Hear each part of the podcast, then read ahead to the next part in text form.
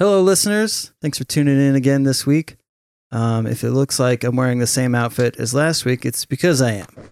We're doing a twofer today. Speaking of twofers, I'm excited to have our second repeat guest appearance with Kayla Simmers. Yeah. Kayla Simmers. Yeah. Kayla Simmers. What up, Kayla? You know, the use. So, I'm curious, since I saw you last, there's been a lot happening. Maybe just a little bit. One thing after another. And it comes in threes or tens. So. Yeah, I was going to say, I'm curious as to, like, we talked a lot about kind of the family dynamic and things that had been going on, but now I want to focus more on, like, you present day.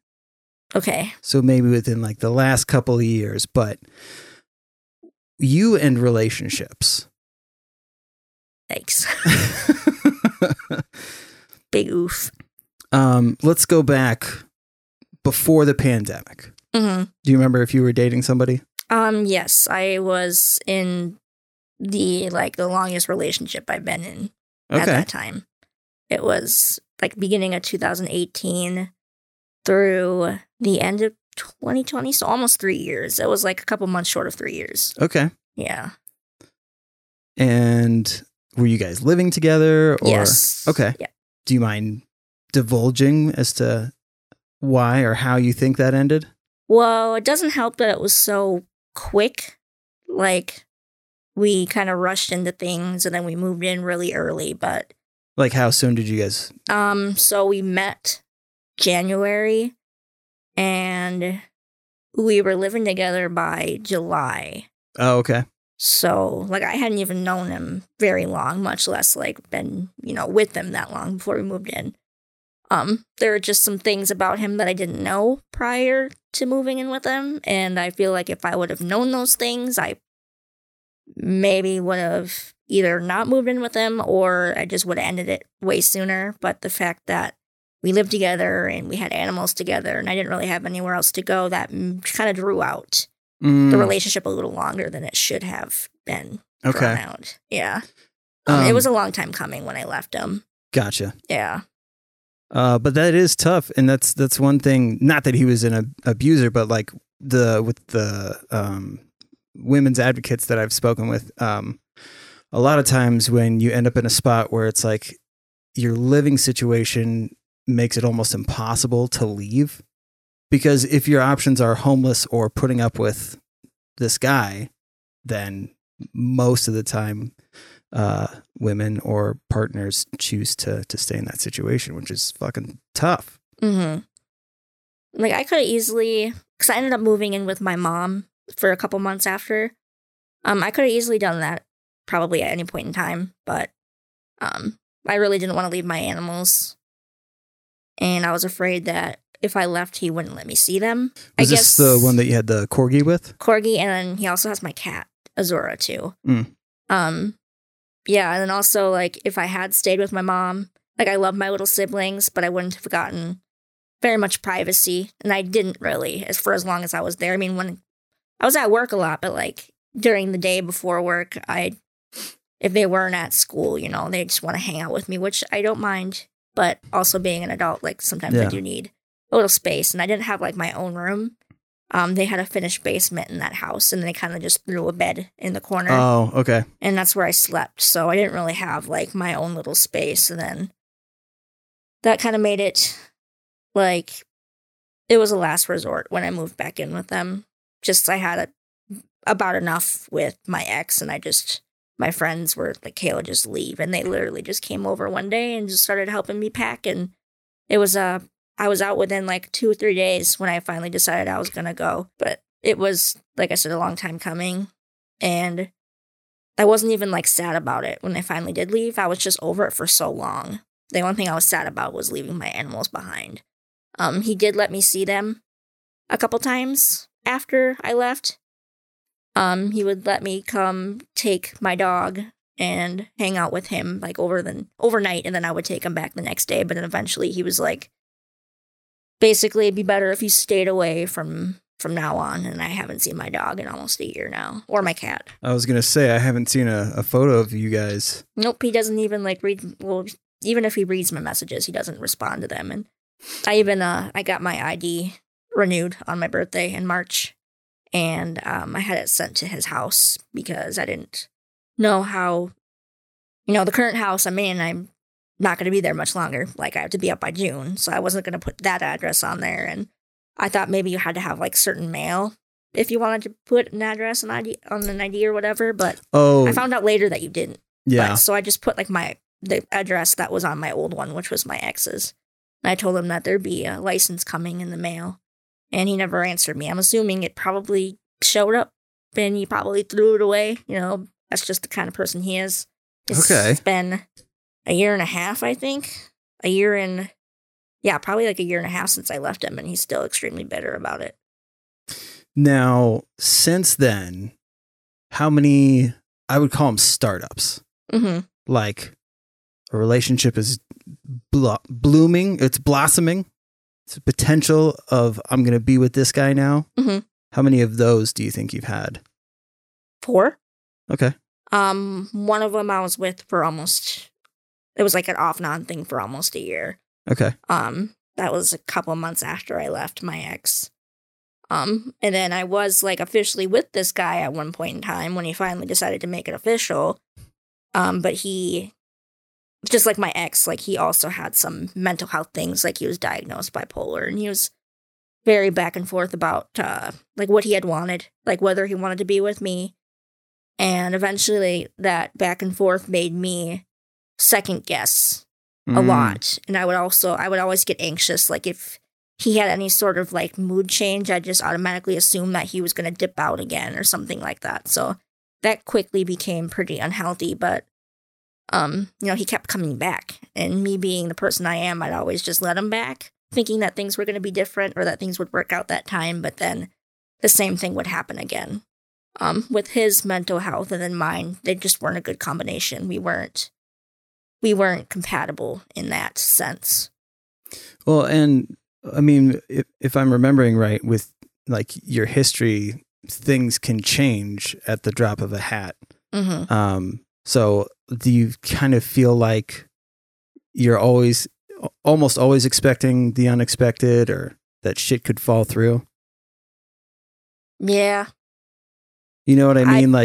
I oftentimes will just assume the worst right away, but like I'll go off the deep end like right away, and then I'll kind of say things, but then like once those things have been said and I actually sat and thought about it, it's kind of too late to take those things back when I realize like maybe it wasn't that big of a deal. I have a really hard time regulating my emotions in that sense, and that's been an issue in a lot of my relationships, especially the last couple guys that I was seeing, like after my, the 3-year ex and then the guy I was seeing for a year. While I can justify the reasons I got iffy in this last relationship or like upset, like I know I had a reason to be, just the way I went about it and the way that I handled it was maybe just a little bit much. I'm just a very intense person, and it tends to freak people out. Well, I mean, that's part of our ADHD, right? I mean, when you were saying that you were out of there in 2 to 3 days, once you decided that you were going to leave, that's very much our ADHD brain being like, okay, it needs to be like over now so that I can do something else. Start to move on. Yeah. That's either hopefully better, or so I can sit and just soak up this depression and listen to some AC/DC. I don't know. Yeah. A little bit of AC/DC. But no, I relate to that in the sense that like when things go sour so often, eventually you, rather than like getting to the point of tears about something, it's more frustrating because you're like, well, I do get very, very, very frustrated. Right. And I cry when I'm frustrated. So like when I cry, it's not a lot of times it's not because I'm sad. It's because I'm just getting so mad And then it's mostly because they don't understand why I am being the way that I am being about a certain situation or a certain thing that they're doing. I get frustrated because they think it's because of something else. Yeah, I more meant the go into your room and cry into your pillow type of crying versus the now. It's like I get what you mean though. Yeah, you just have a slightly more intense reaction that like. It is frustrating too when people assume shit about you, and it's like maddening to be like, I need you to just listen to what I'm trying to say because it's as simple as this thing. Mm-hmm. Stop interrupting and trying to say that it's something else because I'm telling you right now, even if tomorrow we find out that it is something else, right now it's this. And if you keep saying that it's something else, my medulla oblongata, as they say in the medical world, is just going to keep flaring the fuck up. Yeah, you just kind of get pissed at that point. So, I mean, how you been feeling, though? Not great. Yeah? What's been going on? Well, I was seeing the person that I brought here with me the last time, and then that ended up not working out. He basically... By the end, he was saying that I wasn't the person that I was when we had first started talking and like hanging out and stuff. Mm-hmm. But that's because my mental health started to come out. And I was going to say, I don't show that really.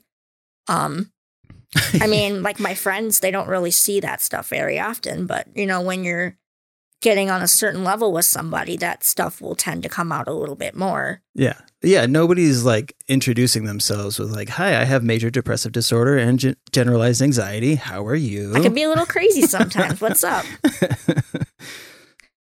Yeah. So that basically, I require not a lot of attention, but I just like a little bit of attention or like a little bit more communication. Mm-hmm. And some people just can't manage that. I don't know.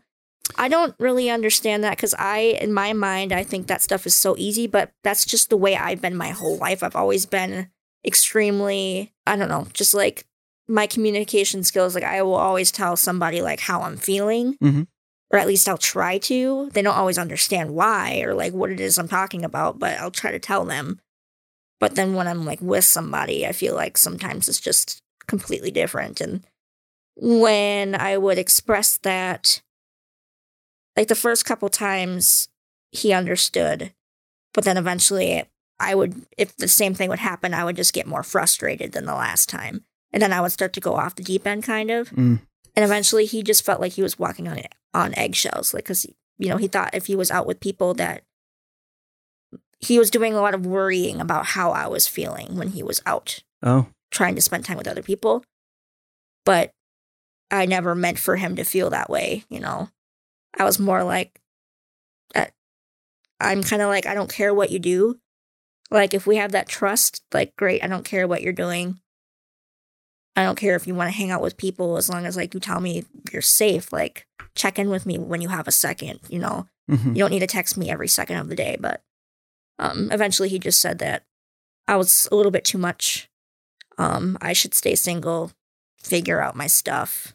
Basically saying, like, you need help. You can't be with somebody right now. Mm-hmm. And he dipped out. And then I tried to, like, be on my own for a couple days, you know, think about things, self-reflect. But then, you know, doing that for me is really hard. Like, I have a hard time being alone because then I just think. And then when I think, it just comes in, and then I get sad, and then I get so bored. And I wasn't looking, but eventually I did meet somebody else. My, you know, previous, we actually were dating. We were together. That wasn't something I was looking for. That wasn't something I was like planning on happening. It just kind of did, you know. So I met him, and then that was great. Like that was like a plus in my life. And then it's funny because I went to his work. He lived an hour and a half from me. Oh, wow. And he worked at a bar. So I went to his work to meet him when he was, you know, bartending. And that went really well. And then I get home. And like before I left, my roommate said that he wanted to talk to me about something, but then he was going to wait. Mm. So I was like, I wonder what that could be about. So then I get home. I find out that he wants me to be out by June. And then I go to leave to work. My car won't start. And so, I find out I got to move out. My car broke down and ended up being something with the fuel pump. So after everything was said and done with my car, that was like $350. Mm-hmm. And I'm already behind rent as it is. So I'm like, well, that kind of fucking sucks, but all right. But at least things were okay with this guy because he was very understanding about things that upset me, like the communication thing. Mm. And he was very patient with me, very sweet. You could tell he wasn't the most experienced in relationships. He hasn't really had to do that communication thing. So I basically, had to tell him, when you're with somebody, this is the way it's, most healthy. Mm-hmm. But then it just ended up being a little bit much for me because of the way he spends his time. He doesn't really have a whole lot of hobbies. He doesn't really sit at home much. He'll work, and then when he's not at work, he'll go to the bar after he's done working across the street. Oh. And be there till bar close, go home, pass out, and then wake up, and on his days off, he would sometimes go out and drink. And it got to the point where I'm like, I trust you. I don't think you're out there cheating on me. But, if you're going to be... We're still building something together. I'm still trying to, build some trust, and I'm still getting to know you. And I don't care if you go out and then, you forget to text me back every once in a while. But the fact that you go out every single night and you're ignoring me every single night, how am I supposed to do? How am I supposed to build anything with you? Yeah. And eventually he was basically just saying that he was doubting I would ever get used to his lifestyle or ever be okay with it. I'm like, that's not really it. I'm what you want to do, that's fine. Well, even if it was it though, he's misunderstanding. You're not being annoyed. That's a concern. Yeah. You know what I mean? And people who use a lot, we find different ways of defining how you feel to make ourselves feel better. And it's oh, you just don't understand that, you need to just be cool with it, basically. Yeah. But yeah, that's a tough thing to learn on everybody's part, I guess. Yeah. And say he wasn't answering me, and I knew he was out and doing this or that. Me being who I am, I handle it a little bit differently. I get a little bit more anxious, and then when my anxiety starts, that's when my thoughts start turning negative, why is he not answering me, sort of thing. And then there was a couple times that he either wouldn't answer me until after he had already gotten home and been home and passed out and woke back up, or he wouldn't answer me until the morning. Mm. And eventually he got good about at least saying, hey, I'm home and I'm safe. But that's still hours of him being out and not talking to me. I'm eventually it got a little bit much, and then the way I handle things and react to things, calling him over and over again. But of course, he's a heavy sleeper, so he won't wake up if I call him. Right. Or if he's out, he won't answer his phone, sort of thing. And then me kind of blowing up his phone, he'd get home and be like, oh, I know I messed up, but holy shit. And then when we were talking about, breaking up, he basically said that once again, he thinks I'm not okay with what he's doing. And then also he's concerned that I'm all the way up here while he's down here, feeling wise. But I try to tell him that it seems like my feelings are more than they are because that's just the way that I express my feelings. I'm just a very intense person. And a lot of people take that as oh, I'm madly in love with you. I'm so obsessed with you. But that's just the way I show my feelings, I guess. Or I have a hard time. Yeah, what do they say? The love. I have a hard time putting my feelings into words. Or sure. Oh, yeah. I don't know exactly how to explain it, but I seem a lot more intense than maybe I might actually be. You emote more than you commit to. Yeah. Being super psyched. I mean, it's when you meet somebody's friends and you're having a good night. Let's say you're at a bar and your friend is like, hey, these are my coworkers. This is Dan. He's awesome. And since you're having a great night, you're like, oh, Dan, what the fuck is up? And give him a big hug. It's like, doesn't mean we're best friends now. Mm-hmm. It means just I'm having a good time right now. And this matches with what I'm about to do. Doesn't mean I'm going to bend you over and fuck you, but. Right. I mean, maybe. It could be. But, you know, I think I know what you mean. Yeah. But it's tough. And I mean, the catastrophizing that you tend to do, like, I forget, are you in therapy right now? No, I really have to start though. I just promised my mom actually on the way here that I would call and try to make an appointment tomorrow. But with everything going on, the fact that I have to start moving out and stuff, that might be a little bit tricky to find time. But yeah. I guess that would be a really good time to be in therapy with everything I have going on. Yeah. I mean, it's fucking, because you're what, 22? 26. 26. Sorry. It's okay. I mean, I don't look 26. All of the things that you have going on with the fun chemical imbalances that, I mean, our shit's pretty similar, but because are you on medication right now? Yeah. For all of the things? Adderall for my ADHD, and then Lexapro for my depression, and Boost Bar for my anxiety. Oh, okay. Yeah. And I mean, but are you still experiencing, like, panic attacks or anxiety attacks? Yeah. It'll be kind of to the point where, I guess, like, when I get like that, I just kind of lay there. And I'm not sure, like, how to handle it. Like, I've reached out to people and asked, like, what they do, and some people have given me pointers about, like, what to do when you're kind of in an anxious spot that you don't know how to get out of. Yeah. Usually I'll just try my best to sleep. I'll just try to go to bed, but, you know, the last couple of days, it's actually why I haven't really been sleeping much, is I'll be laying there trying to sleep and I'll start thinking, and then I'll kind of get the anxious where you're kind of like shivering. But, like, not constantly. It's just like a kind of quiver. I know exactly what you're talking about. Or it's kind of like, it's almost like the same as, like, when you're excited about something. Well, it's like when you remember something embarrassing and you're like, oof. Yeah. So I kind of lay there like that. And then I start to get upset or, like, frustrated because I don't know how to make it go away. Because of things I'm anxious about. Like, I just want to deal with it right now. Like, right now I want to, you know, if I'm anxious about somebody or, like, a situation, like with my partner or whatever else, like, I need to talk to him right now and resolve this right now. And then if I can't, then I literally just lay there. I can't focus on anything else. And I just kind of get stuck there. I want to say I have those episodes less frequently now that I've been on meds, but when I do have them, they're a little bit worse than they were before, at least the last month. But that's because I've had so much going on at once. Like, I told you about my car problems. I was actually on the way to my most recent boyfriend's house, and one of my tires blew. Oh. So that happened. I didn't have money for it. So I actually had a couple of really nice friends. They paid for roadside assistance to come help put my spare on. And then the guy I was dating, he used his credit card to pay for a new tire for me.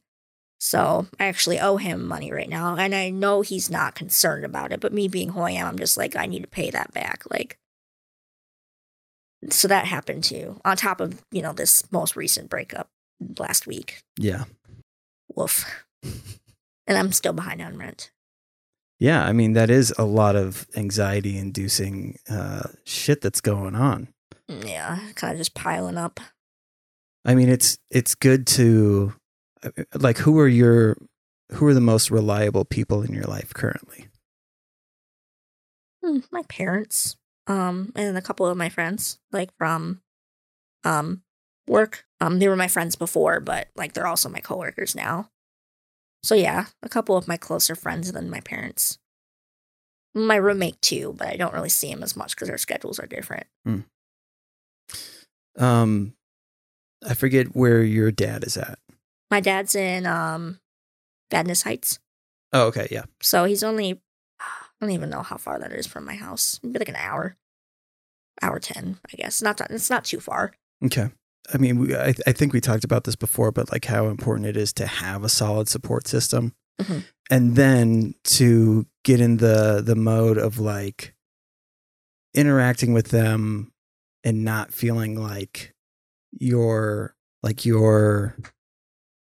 taking time away from them. You know what I mean? Like being a burden. That's funny because I actually today, I have, this is actually one of the people I was seeing after the year off and on thing. Mm. That was the first guy it started out as something, like you said, like a building, like potential thing. Mm-hmm. And we were actually, like, we would always say, I am very much looking forward to seeing where this goes. Like, we were really optimistic because, like, the first time we hung out, I wasn't expecting, I was just, like, really, it was, like, Halloween, I think, and I was really bored, and I didn't want to spend Halloween alone. He's like, well, I have a friend over, we're playing, like, Mario Party, if you want to come over and meet me. And I was like, whatever, I don't have anything else going on. And, like, at that point, I wasn't, like, extremely interested in him. Like, I would talk to him, I wouldn't answer him right away. But then, like, when we hung out, I was like, we were almost like the exact same person. Like, we had the same mannerisms. We would make the same noises, say the same things. And I'm like, that's kind of weird. And, like, we're both big nerds. But then eventually, like, the whole communication thing came about. And he had said, like, that's basically, like, that's not going to work for him. And the way that I left things weren't good, but then I realized the way I left things were probably not very fair on his part, so I apologized. And I expressed to him that I still wanted to be friends. And we were able to go back to that every once in a while. He would check in on me and see if things were okay. And, like, he would always say, like, if you want to come over, like, if you're having a bad day and you want to get your mind off things, and, like, you're welcome here basically anytime, because he works from home. And it's, like, kind of a friendship where it's, like, I've never really had, like, the starting with the relationship stuff and then having to emotionally detach that from other things. So, like, we're very casual. Like, we can, like, snuggle still and stuff like that. Sure. And he's, like, very supportive. And today he finally looked at, like, my snaps, and he said he saw that I was having a bad day. He's like, why didn't you just call me? Like, why didn't you text me? And, like, we could have come over last night if you're feeling like that. And I basically said, I didn't want to bother you. Yeah. And then he, like, you're not ever bothering me. Like, if you need somebody, don't hesitate to call me. And then I was like, all right. He's like, I'm sorry if that came out harsh. I didn't mean to, like, yell at you. Like, Kayla, just freaking call me if you're like sad. That I'm mad because I care. Yeah. Yeah, so that's basically one of those, like, you're never a burden. If you are feeling sad, or if you need somebody to talk to, or, like, even just if you want to come over and, you know, watch some Netflix or whatever, just to, like, keep your mind busy, like, don't hesitate to let me know. It's never a bother. And I have a couple of friends that are like that, and then a couple of friends that also go through the same things and have the same mindset as me. So they're like, if you ever want to talk about this, like, you know for a fact that I will know exactly what you are saying, and I understand exactly where you are coming from, because I do the same thing. It's tricky with that, because sometimes you get trapped in this, like, rubber band of just bouncing bad shit off of each other. Yeah. And then it can fuck up your mind state when you leave, and you're like, God, I am horribly depressed. Yeah, I was talking to one of my coworker friends who has the same kind of mindset I do the other day about this guy I was most recently seeing. I was kind of telling her about how when I left, I told him, like, I know things might not work like this, but I still want you to be a part of my life because you're still a really nice person. Obviously, we still care for each other. And I'd asked him if he wanted that too, and he basically said, I don't know. Like, he's been really deep in thought the last couple of days before that, like, not eating, trying to decide what he wanted to do. And basically, when I left, he had expressed that he's not sure. But he was about to go on vacation. He's on vacation right now. So I figured, no, give him time to think, and then when he comes back, we could figure it out. But then, like, he changed his stuff on Facebook, so we're still friends, but I'm restricted, so I can only see things that he posts publicly, which isn't much. Most of his stuff is private. So even things that he had posted about me and our relationship, I can't even see those anymore. And, like, eventually he restricted his Instagram, so I can't see, like, when he's online. And then he had even deleted, like, one of my comments that I recently made on one of his Instagram posts, like, a couple days ago. And then he still has me on Snap. He looks at my stories, but he doesn't read or look at any of my snaps that I personally send him. And then, like, when I had texted him saying, like, I hope you're having fun on vacation and stuff like that, he never texted me back. So it's, like, confusing. Like, it seems like he's keeping me, like, just out of arm's reach. Mm-hmm. And I had even texted him saying, like, if you don't want me to be a part of your life, you don't need to do this because you feel bad for me. Don't do this for me. Like, I would rather have had him block me on everything at this point than do what he's doing right now. But he didn't even answer that. And then it's been a couple of days and he hasn't changed any of his stuff. So I was telling my friend about this. Well, first I was telling somebody else with like a more healthy mindset about that. And she basically said, give him space. Which person was this?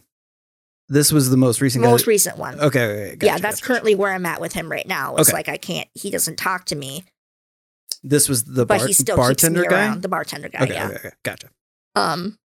So I was telling another coworker, and she basically said, like, yeah, Kayla, like, don't feed into it. Like, don't give him the satisfaction. Just leave him alone. Like, don't text him. Don't message him. Don't bother him. Like, just let it be. And then when he's ready to come around and tell you what he wants, he will. And then I was telling the other coworker that has the same kind of mindset I do. And then she was basically like, no, if I were you, like, I would call his ass. Like, I would just call him. And I'm like, no, like, I knew part of me, like, wanted to do something like that. But I was like, no, that's not something that I should do. That just kind of goes back to the things that were an issue in the first place. So, yeah, like you saying, like, we're bouncing bad ideas off each other. That's exactly what that is. Because I'm like, that's the not as healthy thing to do. And I can't do that. So I thought that was like, when you just said that, I was like, that's funny, because that's literally what just happened between me and this specific friend. I'm lucky that I'm in a good place now, like for the first time in a while.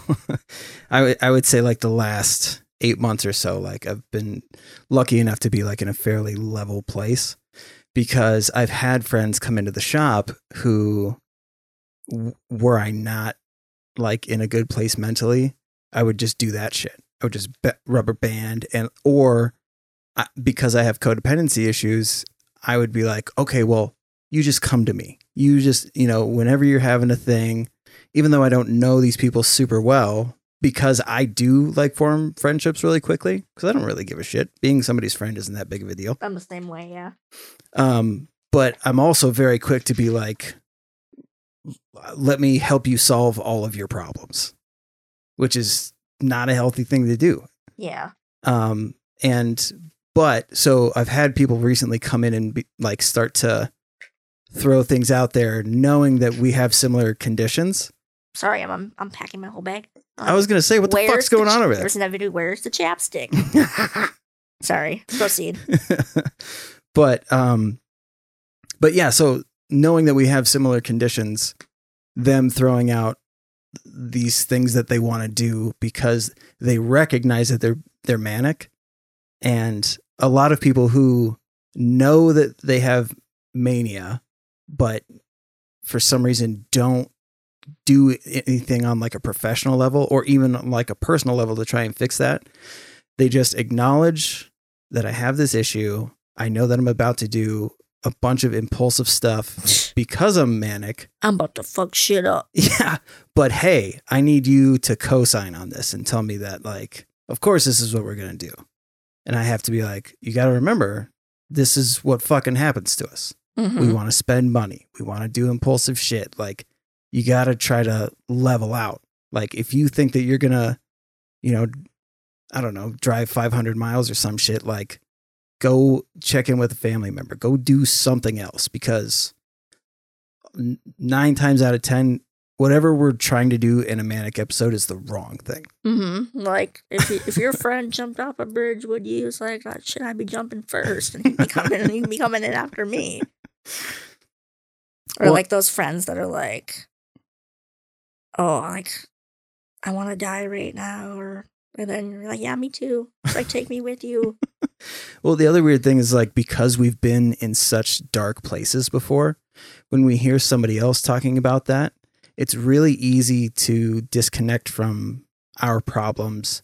And it's like this weird, I don't know, like, kind of clarity to be able to give somebody else advice that we need but don't adhere to.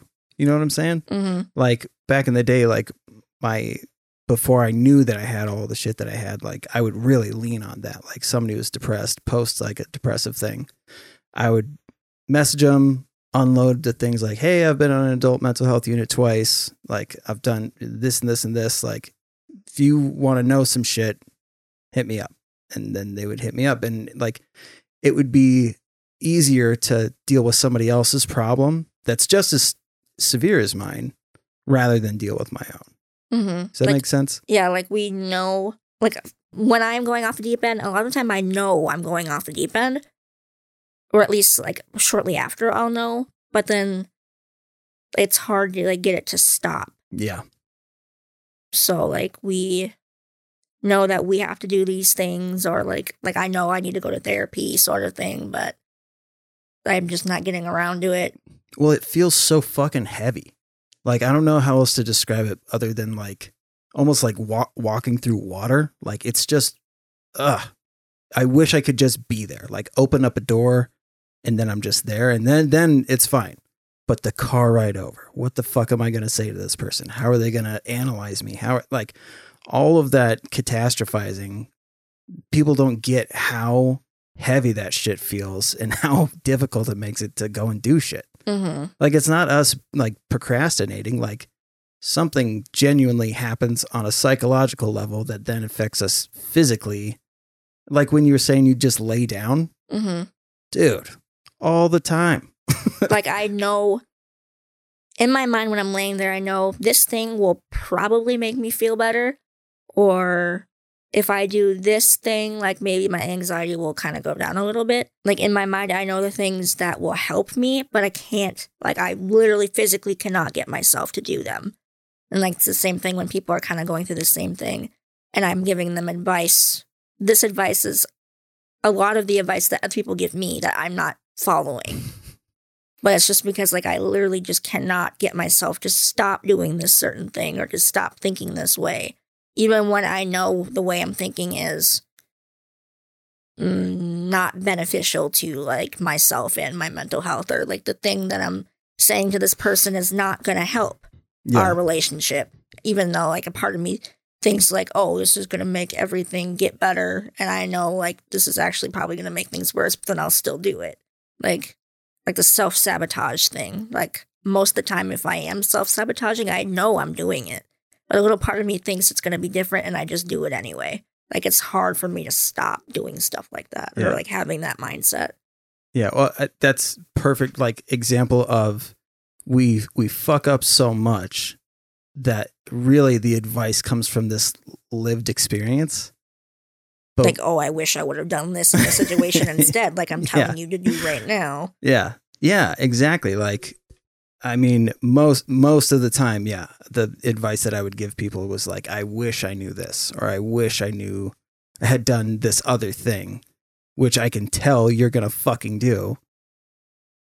If we just put, I say we put ourselves through this shit, but I also know that it's not necessarily totally in our hands. The way that like your serotonin, like, or serotonin or dopamine works is like something's got to fucking happen. Otherwise, we end up in that sinking place, right? Where it's like you can't move, but you feel like you should be doing a million things right now. So when we're in a moment where like we could either do something, it's like I was saying, like with having the therapist door right there versus having to drive 20 minutes to go see him, like. If it was right there, no problem. Walk right in. But because these things feel like 20 minutes is nothing, but it feels so far away. So our brain goes, is it really going to be worth it? Are we really going to get the serotonin thing? No. Well, let's start going into shutdown mode. So with this other shit, your brain is like, okay, I could either make out with that dude, grab the bartender's boob, and then run off with the mechanical bull, or I could schedule an appointment with my therapist. You're going to make out with the Jew, grab the boob, and then steal the mechanical bull. Well, I mean, to be fair, that's a lot more fun. Not saying I've ever done anything like that. But you know what I mean? Like, it fucking sucks that most of the time when somebody has a diagnosis, they have another one. Very rarely do I meet somebody who's like, I just have depression or I just have ADHD. Yeah, it's always some sort of combination. I've noticed that too.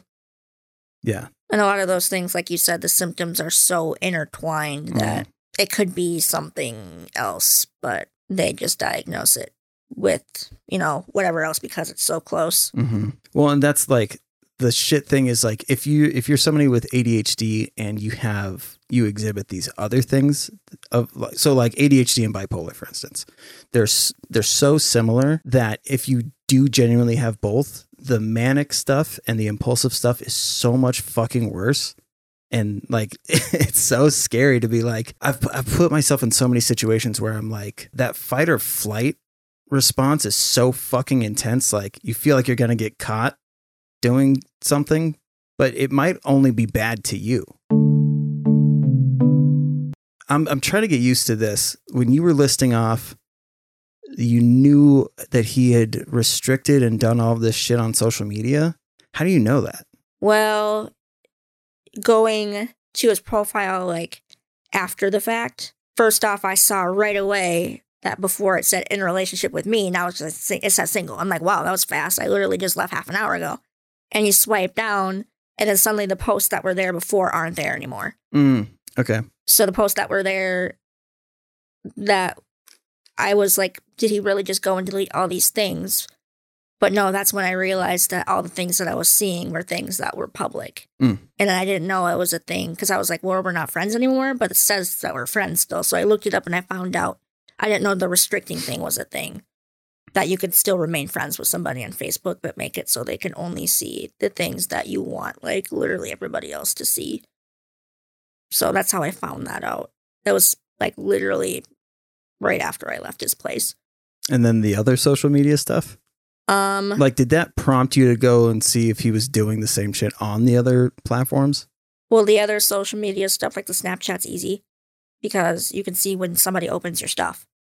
Or if it's still like just delivered, not read. And then you can also see who looks at your story. So like me seeing that he has read or looked at my story, but not opened anything. Or like on Instagram, when I had commented on one of his posts on vacation, and then I'd seen the same post scrolling down later and suddenly my comments gone. And then like when you go into messages on Instagram, most of the time you'll be able to see that so-and-so was active earlier today or yesterday. And then suddenly I can't see that stuff. And so I did the same thing and I looked it up, and you could restrict people on Instagram too. So I found out how, in case in the future I need to restrict anybody on anything. I know that's a thing now. Don't need to block anybody anymore. Well, it's interesting. Like, I do fall into deep holes like that, though. I was going to say, like, I look for things to be upset about. Not just that, but like, it's not the first time that I've never heard somebody just list off one social media thing. Like it tends to pull people to go, well, what the fuck else are they hiding now? Or not necessarily in that sense, but like, what are they restricting now? Mm-hmm. I hear, not to like, stereotype girls, but a lot of times I hear girls list off all of the social media platforms that shit like that happens on. We're detectives. Kim is 100% a detective. I definitely have done some detective / creep work. And I actually did that on this most previous relationship when things were already going iffy. I didn't mean to find the original thing, but after I found this original thing, that's when I went into a deep hole and I ended up having doubts about a specific thing. Like I saw his comment on this. So this person came up on my suggestions. And I'm like, I don't know this person, but they said that, you know, this guy was following her. So I was like, all right, I'll see who she is. Like, why is she suggested to me? And that's when I seen a comment on one of her pictures, which is a very provocative picture. And like this comment was basically hinting toward them having a thing. And then when I looked at the date, like when it was posted by him, I realized how close it was to when we first started talking. So that made me think, was he literally just seeing this person right before we met? He never even told me about this. And so, you know, going on Facebook, seeing what he was posting around that specific time, and I found out that he was seeing this person. But it was like a couple months before that he had posted on Facebook. So that's when I started doubting, like, when were you actually seeing this person? And like, why didn't you tell me about it, sort of thing? Like, was I a rebound? So like just going into a deep, deep hole. But then I found out that he was only just seeing this person like through, like, say, December or whatever. And that comment was a joke and he wasn't actually seeing her like right before. And like he did tell me about her. But I, you know, after seeing that comment, I thought maybe he like changed the time frame or something like that. But it ended up not being the case.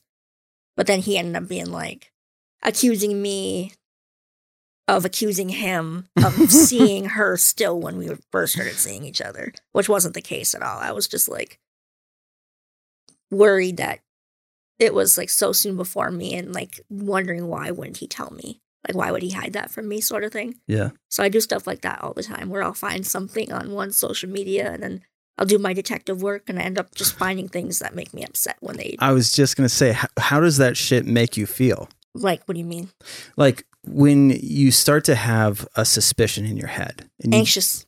Right. You do that detective work and then you see the final clue that you were looking for or something that adds to your case.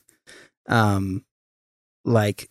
even though it's reaffirming the shit that you had thought, does it make you feel like better, closure, any of that shit? Usually worse. Sometimes it would make me feel better. Like if I was expecting something that was maybe not very good in a relationship, and then I did my detective work and I found out that it wasn't that case and that would make me feel better. But most of the time, when I do that detective work, I end up finding something that just makes me feel more anxious or make me not trust this person as much. Like, trying to think of an example. I know there's a lot, but. Well, if you recognize that it's happened on multiple occasions, it's the same as like scrolling through TikTok.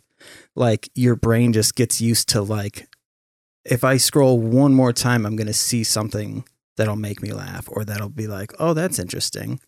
When we start, like, there's something about doing this thing through a screen that makes it, because it's so accessible, it's like, it goes back to that whole therapist in the door thing. Like, the fact that it's right there and you don't have to go anywhere. I can just start doing this shit and be like Charlie on Always Sunny in Philadelphia with the fucking pins. And oh, yeah. This happened at this time. And he said this at this time. Then something's not adding up here. Something's a little sketchy. Yeah. And surprisingly, it's weird, too, that like your brain does catalog that shit. Like as you're doing it, it's like put a pin in that.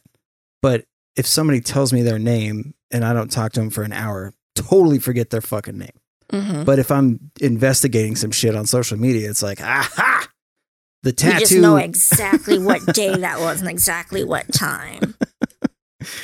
Yeah, it's wild. But I don't want to say that you kind of have an air of abandonment issues, but like you were depended on for a while, but when you needed to depend on people, it didn't seem like you had a whole lot. Like you had acquaintances or like neighbors and shit, but for the stuff that you're going through right now, I mean, you listed like what, like 3 or 4 people? Yeah. That's not a wide, super wide net. And so like I mean, do those people hang out? Yeah. I mean, a couple of friends from work. Yeah. They're mostly like mutual friends. Yeah. Yeah. Obviously, my parents don't hang out anymore. They're on good terms now, at least. So that's good. But if all 3 of them are at a concert and you're at home, like I would see that, or I should say that shit would happen to me, actually, where like all of my like people that I relied on, if they went to a skating event or a concert or some shit in Wisconsin and I'm at home and my girlfriend said that there was something in my teeth, and now that I'm afraid that all of my teeth look like shit and I just need somebody to help me stop spiraling, then I'd be fucked and I would just sink and sink and sink. So if you don't have like the widest of net, then that's when the coping stuff needs to come in, right? Mm-hmm. That's the not having somebody to talk to keep you busy sort of thing. And that's usually what happens to me like after work, like before bed, when everybody else is asleep. That's usually when that shit hits me like the most, or like that's when things are the worst as well. Oh yeah, your work schedule is kind of wonky. It's changing now though. Okay. Thank fucking God. I'm now going to be working noon to 8 and 4 to midnight. So not only will I actually have time to do things after work now with my friends that have like normal work schedules, but hopefully I'll be able to have a more normal sleep schedule. I was going to say sleep is huge. Better, I'll be able to take my meds at like more decent times too, and not take my Adderall super late and end up staying up all night. And then that's when the thinking gets yucky. Yeah. Yeah. And then you did say something about like abandonment issues, and I definitely have those. And then I realized that, and some of my like needs and some relationships do stem off of those abandonment, like just needing the constant communication thing. Not too long ago, I realized that was definitely a thing. Again, like when we have the one thing and then start finding out that we have other conditions, it's like they play into each other. So like, it's funny, like they play well together, which is horrible for us. Mm-hmm. But, I mean, finding, like, when we start to learn that shit, I feel like there's such a narrow space to, like, recognize and to then have a plan about it. Or we recognize and then go, well, of course, just add that to the list of things. And when this happens, this is what I'm going to do. And I don't, there's a lot of room for like self-loathing or self-shame when that shit starts to happen too.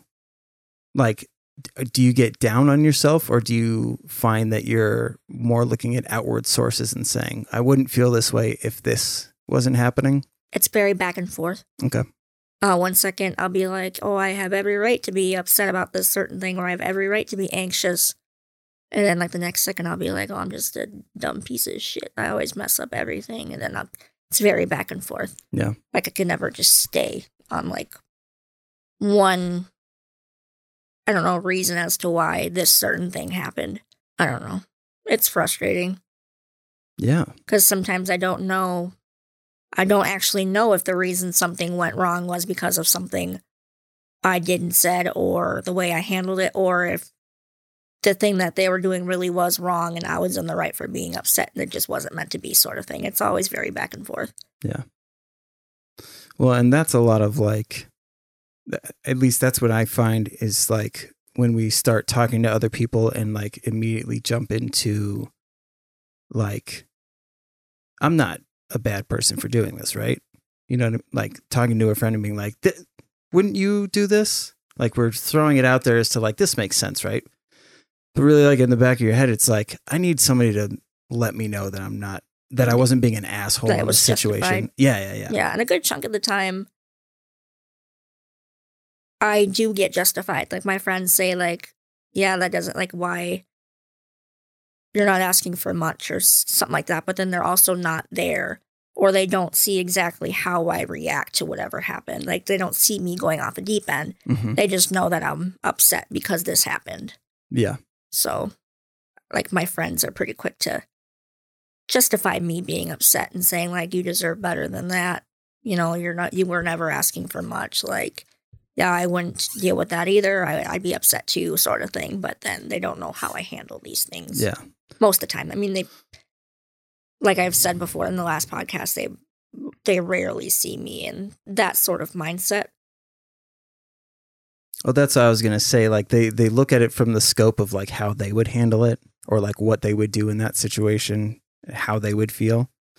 It's different from how we feel in those situations. Like they don't see I mean, not everybody is super familiar with catastrophizing, but like when somebody says that they had like 100 thoughts in 2 seconds, like that's like how quickly something can go from like a normal situation to this person fucked everybody in Hibbing and got all of the STDs. And now I have all the STDs and now I'm going to die of like, it sounds ridiculous, but like that shit can happen so fucking fast for us. It sucks. And then trying to shake yourself off. Like, why did my brain even fucking do that? Like, why is it so easy to see the bad shit so fucking quickly? But it feels like a struggle to latch onto like the really happy, good shit. Mm-hmm. Yeah. I do tend to remember or recognize negative things. Then like if something cool is happening, like I recognize it in the moment, but then I won't really give it much thought like after. Yeah. Almost like I expect these good things to happen, but not so much these bad things. I don't know if that makes sense. Or that like these good things are supposed to be happening, so why should I be so Oh yeah. Why should I be so like, oh, I'm so glad this good thing happened. And then these bad things happen, and then you're like, why are all these bad things happening to me all the time? So, I mean, as far as have you like researched coping mechanisms or like symptoms of our diagnoses and things like that? Yeah, I've looked up like the symptoms, and it would make sense if I did have like borderline personality, because a lot of the things I do and like a lot of my mindsets match up with those. And I haven't really looked up a whole lot of like coping mechanisms, but I've had a lot of people reach out. Things they do when they're feeling anxious, or I don't know. I've gotten a lot of advice. I've just not really gotten around to trying to utilize it yet. But sure, the BPD one is a if you do like coming to the realization that you do exhibit a lot of those habits. Or personality traits of somebody with BPD. BPD sucks because the majority of it is behavioral work. Like there's some medications that you can take, but I would bet that what you're currently on would be a lot of what they would prescribe anyways. So it's like you have to do a lot of legwork to try and get yourself out of those mindsets. And it's like a schedule, a regimen, which the fact that your sleep schedule sucks. Like, yeah. It's hard to do that kind of stuff. Yeah. It makes it that much more difficult, but yeah,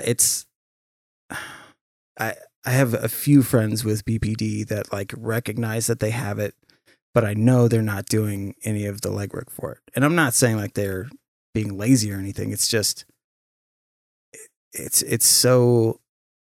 just a tough one is what I'm trying to say. Like, yeah, it's like somebody getting themselves to like go to the gym or like actually commit to like losing weight. It's hard. Like we know we need to do this. Yeah. But the motivation to do it is hard to come by. Yeah.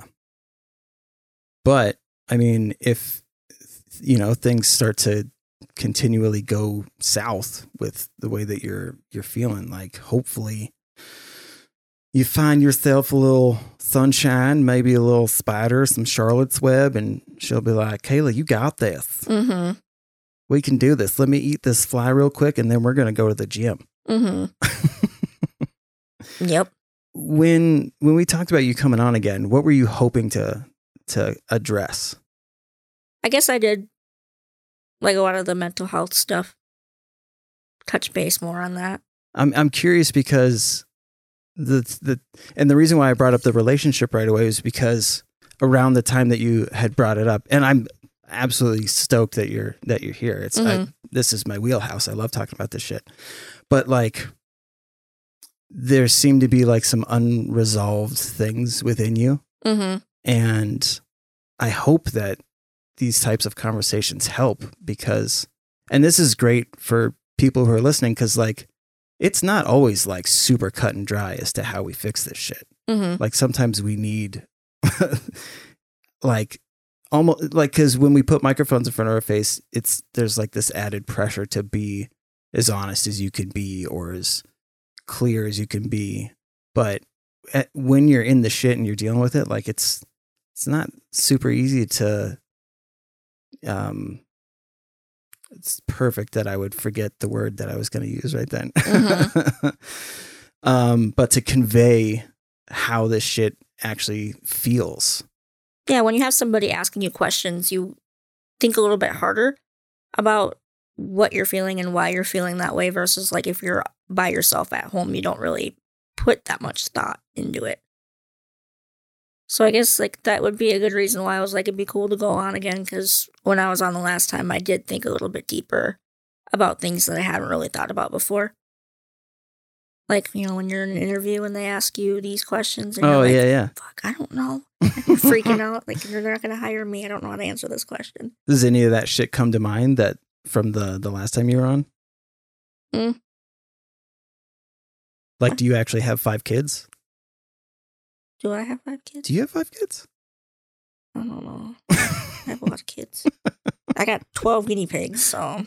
Oh, that's right. Mm-hmm. 3 lizards. Okay, we do need to talk about that. How did the guinea pig thing happen? Oh, my God. You know, so I live with my roommate. He has cats. And I have my lizards. But I was like, I want, like, my own pet that's, like, an actual, like, I can hold them and snuggle them and pet them. Like, I can't really do that with my geckos. So I've had a guinea pig before, so I was like, I'm just going to go, you know, impulsively get a guinea pig. And so I got Potato. But then she ended up getting kind of depressed, you know, because guinea pigs are better, at least in pairs. They're social animals. So I was like, well, now I need another guinea pig. So I went to the pet store and I fell in love with this big, chunky boy. And of course, it's a boy. He's not fixed. But I'm like, it's okay. I'll bring him to get fixed. And I didn't. And then Potato ended up pregnant. She had triplets. After she had the triplets, I got them sexed and I separated them. I had the two. The broccoli was the dad. And then the boy in the one cage. And then I had Potato and the girls in the other cage.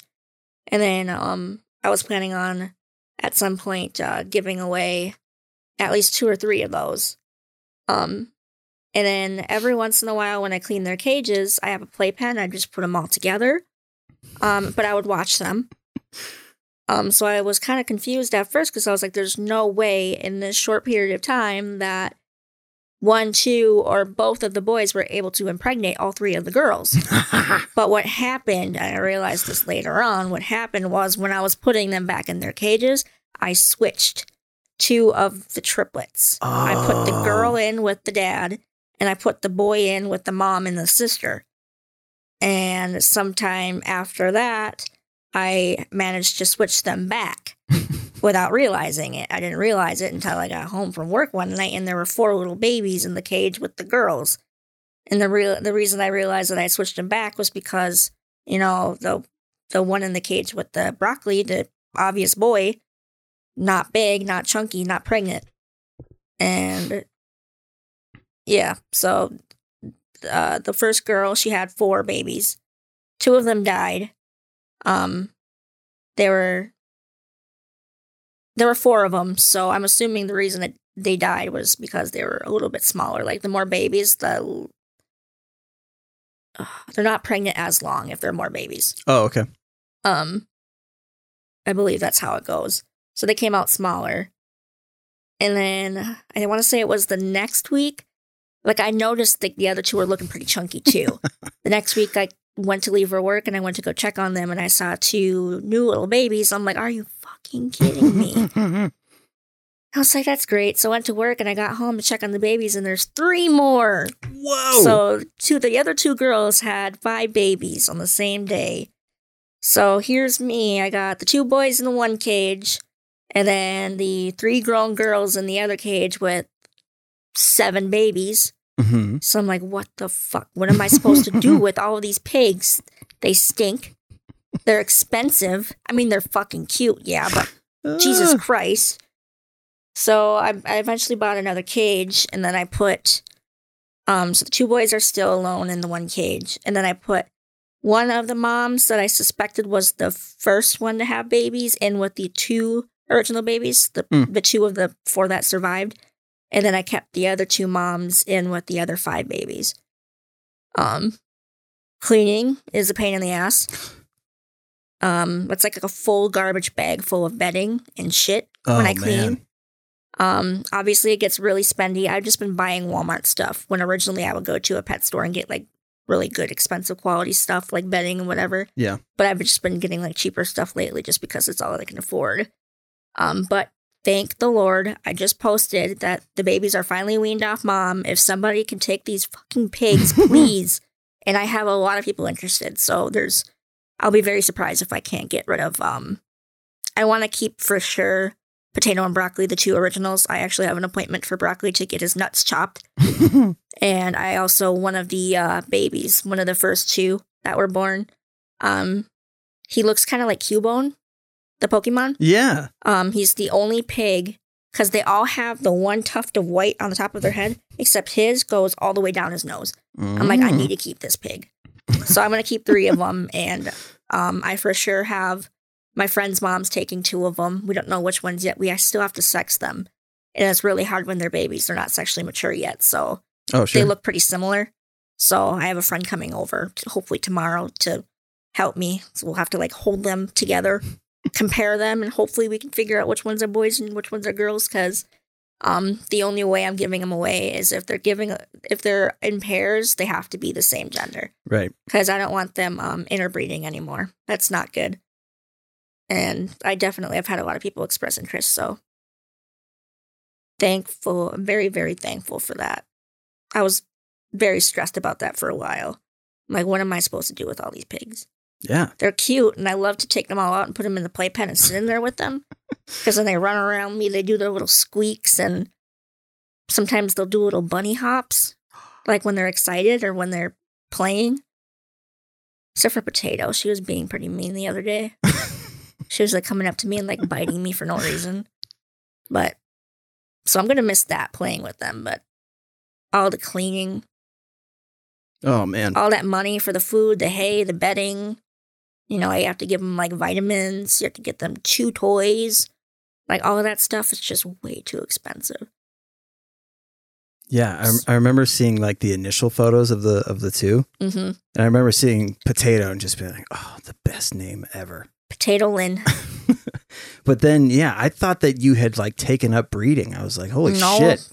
Definitely did not mean. Well, I can't like be surprised about the triplets. You know, Potato and Broccoli, they're going to mate, you know. They're guinea pigs are very horny little guys, like especially Broccoli. Like I take the boys out and put them in their playpen, and all they do is just drag their nuts on the ground and chirp at each other. I don't know if it's like competition or what. Like, you guys need to knock it off. You do not need to have any more bitches in your lives. Like, that is enough from both of you.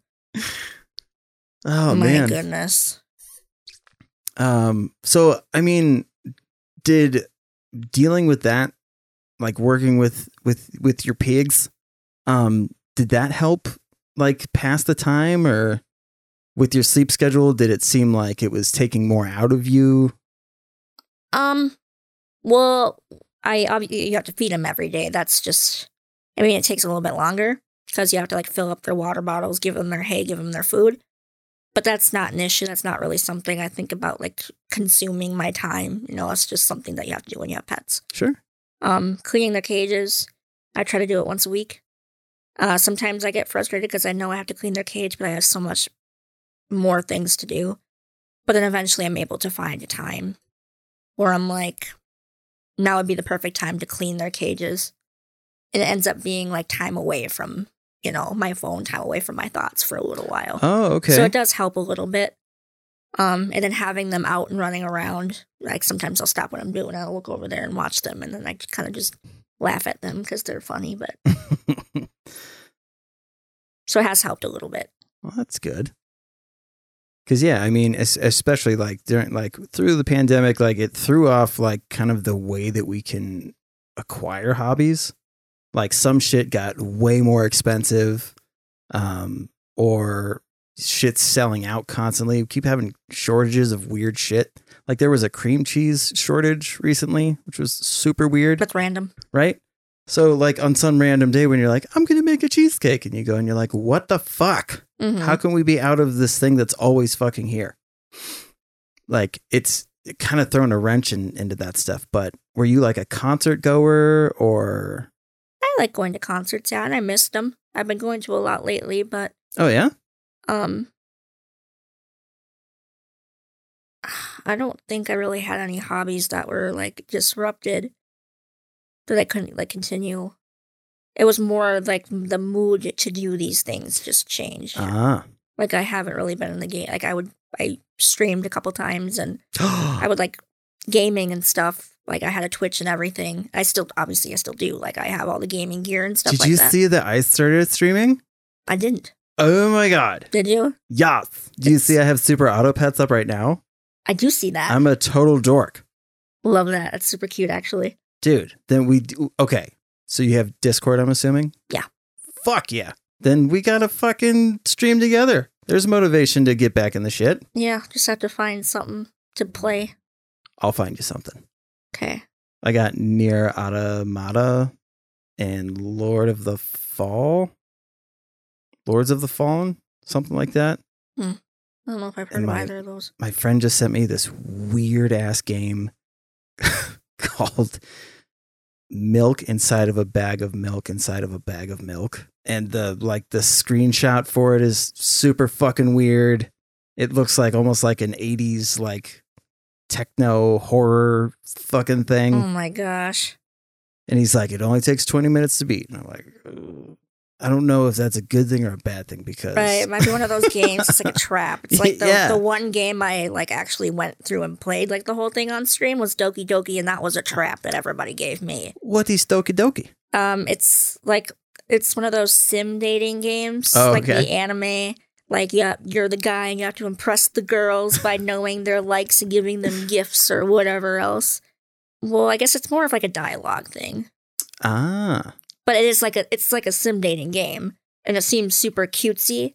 But like when you go into it, it even tells you, it gives you a warning, and it's the genre is actually it's psychological horror. But I wasn't. It leads you into being this super cute game. Yeah. But then, oh God, I'm still pissed about this. Actually, the dialogue and the cutesiness goes on for so long that I think I streamed that stuff twice.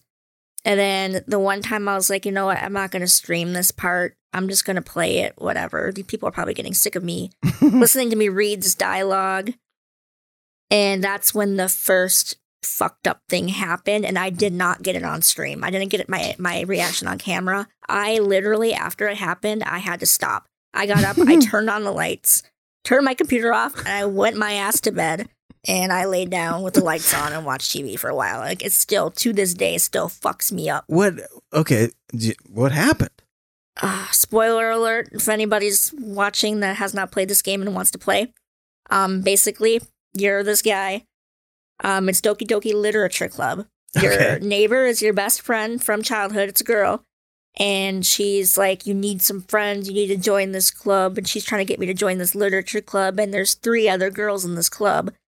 So I got these cute girls in this club with me, and these cute girls all seem to like me, and they're like trying to get me to hang out with them, and then they'll kind of get drama with each other when they notice I'm giving the one more attention. And so there's the 3 girls I'm trying to impress, and then my main childhood friend.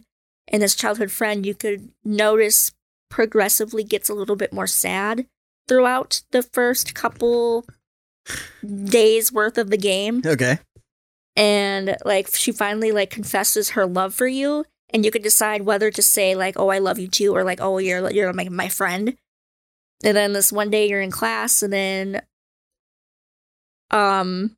you notice that she's not there. And she didn't get up to walk to school with you like she usually does. And you're like, I wonder if she's okay. And so, like, you go check on her. You knock on the door. You walk in. And she's just sitting there. And like, that's when you have the conversation about, like, her depression and that she's just always sad. And just, like, honestly, that conversation you had with her, like, if you, it's like a, like, there should be, like, a trigger warning right before it because it was really triggering to me. Oh, really? Like, it was very upsetting conversation to me. Like, I literally cried when I read this conversation because I could relate to her on so many levels. Dude. So you get to learn about her depression, and then you go back to class or whatever. And then the next day, she once again didn't walk to class with you. and then you notice that she's not there, so you go to check on her again, and then it just says, like, you open the door, and it's suddenly cut screen, that's her hanging there. And, like, with distorted music, and the screens, God. Like, flashing, like, and, like, I jumped out of my chair. I'm, like literally, my jaw dropped. I was like, what the fuck? Like, out loud, I said that. And I took off my headset. And after that, like, I stopped playing for a couple days. But then that's, like, it actually resets back to the beginning of the game after that happens. And it deletes her, like... It's almost kind of like, what is it called when you're watching a movie and then the character kind of looks at you or like makes some sort of reference to you? Oh, breaks the fourth wall? Yeah, that's basically what the game starts to do. And after it resets and deletes her, like she never existed. And you still have these three characters in the game. But then that's when the weird shit starts to happen. Like distorting music, like screen randomly flashing. Like, sometimes you go to the classroom and in the background, like, I almost didn't notice it the first couple of times, they have a picture of Sayori, the character that hung herself. They have a picture, a screenshot of her hanging herself. Like, just what chilling the on the back of the classroom, like, on the wall. Like, it's not scary in the sense of, like, a zombie game or something like that. It's just little things, like, noises, like, just stuff like that. Just, like, little flickers or images. It's very... Does she come back as a ghost or something? Like, no. Or are you like losing your mind? I honestly don't even know. Like, each character has some sort of fucked up thing about them. Okay. Like, one, when you kind of get her interested in you, I don't even remember exactly what happens, but suddenly she goes crazy and then she starts stabbing herself. And then she's laying there dead in the classroom, and that's all that's on the picture, like on the screen. And it's like a dialogue click, like you click the dialogue. Okay. And you sit there and you click, and it's literally just random mumble jumble letters.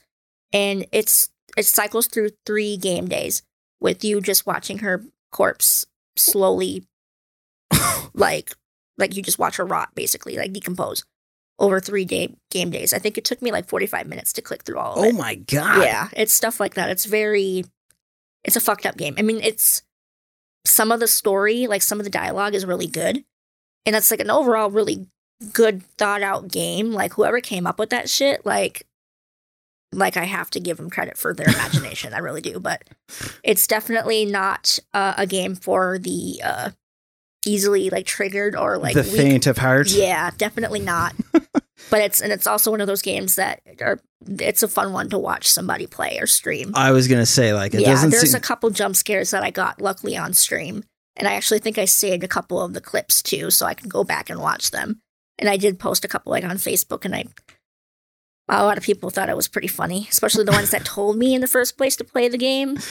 They're like, "Yeah, I like told you like, you would love that game, Kayla." Oh my God, I still, like, some of that shit still haunts me. So yeah, other than that, I think I've streamed Oblivion and Skyrim a couple times. And I tried streaming Far Cry 5, but my, I think it was one of the speeds, I don't really know the internet stuff, but, like, while on my end it wasn't, like, lagging. Like, if you rewatched it on the stream, it would be, like, lagging the whole time, the game itself, but like not me. Yeah. So I ended up not streaming that one anymore. And then now it's like getting the motivation, like even wanting to play any games. Like, I'm just like not in the mood. Like I get home from work and I end up just laying down and then like watching Netflix or like playing on my phone. That's literally like all I've been doing when I'm at home. If I'm not at work, that's all I do. Like I love to read. I have a lot of books I haven't even touched yet. But even, like, finding the motivation to read a book right now is really hard. Like, doing anything but just laying there. Because I get so, I don't know, like, when I'm, you know, the hyper-focus thing that comes with ADHD. When I'm starting a relationship with somebody, the first few months, I'm very hyper-focused on this person before I know that we're together. And that we know each other and things are in a good place. I'm very hyper-focused on them. And it's hard to do anything else or think about anything else. Yeah. But, like, Quentin, he's the one I was with for 3 years or whatever. by the end of the relationship, I was at that point. Excuse me, did you just fucking burp? Yes. On my podcast? It wasn't even a burp. It was like a, it was just like a tiny little air. Whatever. I don't know, whatever it was. I am never inviting you here, I got. I wouldn't either. I think, just a personal opinion, not a professional, even though I'm a professional codependent asshole. Yep. But the, like, trying to somehow put at the forefront of an activity like, okay, if somebody shows interest in me, how do I make sure that the hyper focus, like mixed with the potential of like the abandonment scares, how do I get those things out of the way so that I can just see this for what it is during this time frame? Does that make sense? Mm-hmm. Like, so, and it's super fucking hard. Like I said, I didn't get properly diagnosed with shit until I was 32. And then I didn't find out about the hypomania stuff until I was 30, like I think like a year later, and realizing like, oh, that's why I have all this other shit that like, I would say that like, I thought that I had like this supernatural connection to like, I don't know, like energy or some shit, like that some things weren't just coincidence and like this happened because I was supposed to be here. And even though I'm an atheist, like I still had this thing in the back of my head. And then when I found out that people, a lot of like clairvoyants or mediums, like people that commune with spirits, a lot of them have bipolar disorder or this hypomania thing. And as soon as I heard this guy say it, I went, that's why. That's mm-hmm. why I fucking think these things. And so, like, I'll still catch myself almost being like, pretty sure this means you're connected with the universe. And that's why you just rescued that baby squirrel. Mm-hmm. Like, but, and like, over time, like, being, I recognize so much more now, but it's like forcing yourself. Like, it's this daunting task of like forcing your brain to stop doing the shit, like for me, that it was doing for 33 fucking years. And it sucks. But I hope that like going forward, like under like diagnoses should just be these things on a shelf. And it's like, I know that I have you. I know that I have you. But as long as I don't fuck with you guys, then... Or like snow globes, right? Like as long as I don't shake shit up, then we should be able to keep shit under control. Like getting to a point to where you're like, there are these external things.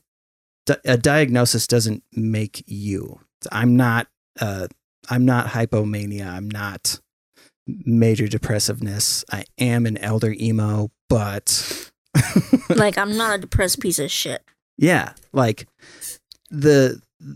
and I used to say that all the time. That would be a way that I would give people advice, was like, take it from me because I'm a piece of shit. Mm-hmm. You don't want to do this thing. And it's like, that was the total wrong thing to say to people. Like, mm-hmm. I'm just admitting to like how much I fucking hate myself when really I should just be saying like, I've been through some things that sucked. Doesn't mean I'm a bad person. Like I just had shit that I didn't understand about myself. And so I ended up in these situations. Mm-hmm. So, because therapy is tough to get all that shit going. So sometimes we do have to do this shit on our own. Yeah, I just sit and do the self-reflecting. Well, not just self-reflecting, but like asking like, instead of that internal dialogue of like, I know that I'm doing this right now because I'm in a manic state, or my ADHD is making me want to go spend $500 on some random shit when I know I need to pay rent. Like saying it out loud, being like, I can't do this shit because of XYZ.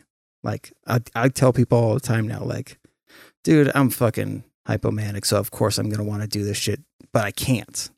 it doesn't mean that I should be doing this shit. I gotta, like, it's, yeah, this verbalizing and then putting into act, putting something, some form of action behind that after you verbalize it to try and I can't say that that's like the right thing for everybody. Like, I don't know if people should be like, I'm schizophrenic, so me and my invisible friend cannot go on this plane ride with you. Like, mm-hmm. Not everything should be out there like that, but to some degree being like, I can't mentally deal with whatever the fuck you're wanting me to do right now. Mm-hmm. Does that make sense? Yeah, it does. I actually, I had one of those moments the other night after work. A couple of my coworkers had gotten off before bar closed, and they asked me to come, or they told me they were going to go get a drink if I was thirsty. So I was like, okay, I'll go get one. And then I had one drink, and then one of the coworkers was like, you should get another one, like, you know, chug something with me or whatever. And I kind of told him, I was like, no, I can't do that because I'm not in a good headspace. I'm not in a good mindset right now. And it's not a good idea for me to get buzzed right now and then go home, because then I'm just going to sit there by myself. And then it's not a good time for me to be buzzed by myself sitting at home. Dude, that's great. Yeah. So, I mean, like, even just realizing that then, I was like, damn, it's pretty cool to at least know that about myself right now, that I can't do this right now because it's not going to be good for me later. Like, in the time, sure, it'll be fun, like, when I'm with people, but once I go home, it's just, it's not a good time. Well, you're minimizing that recovery time, right? Mm-hmm. Like, you're already going through some shit if you throw that other stuff in the mix. So yeah, the fact that you're self-aware of that, that's fucking huge, dude. Mm-hmm. Keep going with that. That's absolutely great. Because shit stuff is going to happen. Like when I went to, you know, mental health unit, rehab, and all that shit, that stuff, there was still bills. There was still, like, having to put gas in my car. Like, none of that shit stops when mm-hmm. we're going through this stuff. So it's like any little win that we can get is fucking huge, dude. Mm-hmm. So be proud of yourself. Okay. Kayla Michael Simmers. Your middle name's Michael, right? Yeah. Okay, good. Michael Thompson Anderson Simmers. Wow. Yeah. Are you from the South? Yeah. There's a lot of names. I actually do have 4 names. Do you really? Yeah. I have 2 middle names are hyphenated. It's Kayla Stacy Jones Simmer. Stacy Jones. That actually does. Stacy Joan. Stacy Joan. Stacy Jones would be cool, though. Right? Yeah. If you ever need to, like, go away and, like, have, like, a pseudonym or whatever, mm-hmm. Stacy Jones. Stacy Jones, yeah. It does. It makes you sound like a private detective. I was just gonna say that. I kind of think of what am I thinking of? I'm thinking of what, Fred Jones, right? From Scooby-Doo. That's his last name, isn't it? Oh, is it? I'm pretty sure it is. Because that's the first thing I thought of was Scooby-Doo. My first thing was Jessica Jones. Oh, yeah, I suppose. Something about the last name Jones. Yeah. They're all fucking detectives. I am a detective, remember? Oh, yeah, that's right. Holy shit. Slash creep. I mean, I think it might be in the same ballpark. Yeah. It depends on depends on who you're asking. Or how much money you spent on binoculars. Yes. True. Or how much minutes you put on your second phone number, because they had blocked you on the first one. Just kidding. I've never done that. Yeah, no. Why would anybody ever do that?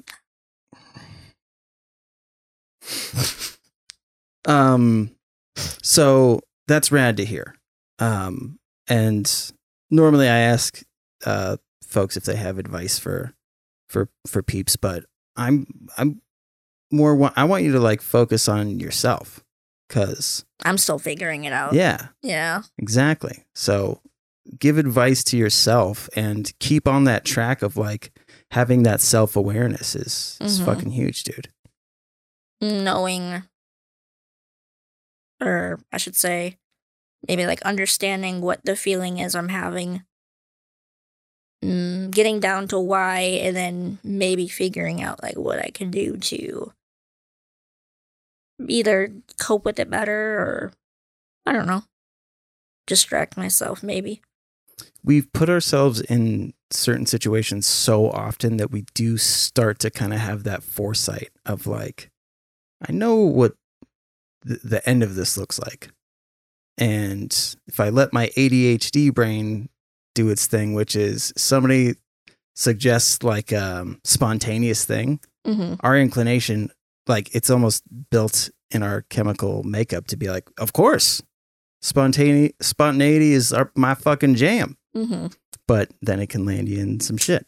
So like starting to do that rather than being like, fuck yeah. Being like, mm-hmm. that sounds like fun, but is it going to be fun after? Yeah. Well, and I mean like, and not being afraid to let your friends know that like, hey, I'm trying to be more self-aware lately. So it's mm-hmm. not that I'm trying to be a dick or like duck out on you guys. Like it's just what I got to do to make sure that I'm 100%. Mm-hmm. Keeping it 100. Yeah. Is that what the cool kids say? I believe it's keeping it 100. Yeah. Yeah. Keeping it 100. 300. You must be based. I don't know what that is. Yeah, I kind of know what it is, but based had to be explained to me like a lot. It sounds like just not giving a fuck, I think. Wait, people actually say that? Yeah. I'm going to have to ask my siblings about that next time I see them. I'm sure they'll know. At least my brother will. But at any rate, man, I am super glad that you got a hold of me to come and do this. This is, as much as like, it seems like I'm like just throwing advice at you, a lot of this stuff helps me retain it so that I can continue to do it myself too. Mm-hmm. And I try to say like we or us as much as possible, because this is not like just a you thing. Like most of the time people come on, it's like, I have a lot of what you have going on. Yeah. So. It's almost like a chain thing. Almost like I'm telling you these things and then you could maybe pass these things or relate these things to somebody else. Kind of like pass it back and forth. Yeah. And then to the listeners, do some detective work yourselves. Mm-hmm. I mean, maybe healthy detective work. Right. Yes. Not the social media kind. We're talking about the kind that like, if this shit starts to resonate with you, then maybe look in to see if you exhibit. I mean, there's all kinds of tests you can take online that'll give you like the basic guidelines of like what somebody with bipolar experiences, somebody with ADHD, like, and trying to do it in a non-ironic way. I hate when people say, oh, I have such ADHD because I did this. It's like, no, asshole. Like, did you drop $500 on a Pokemon card just because? Like, that's what ADHD is. And I would also like to point out that ADHD is a lot easier detected in males than it is in females. I never thought I had ADHD because I thought you had to have the hyperactive part, and that's actually a pretty little part of it. Hyperactivity is mostly seen in adolescent males. If you think there could be a possibility, but you're like, no, just because you're not hyperactive, definitely still look into it, because that's what kind of kept me from the diagnosis in the first place. That's excellent advice. Mm-hmm. Well, dude, air high five. I even looked at your elbow when I was doing it, so I wouldn't miss. Yeah, thank you again for doing this, dude. I really appreciate it. Thanks for letting me. 100%. And to the listeners, be well to yourselves.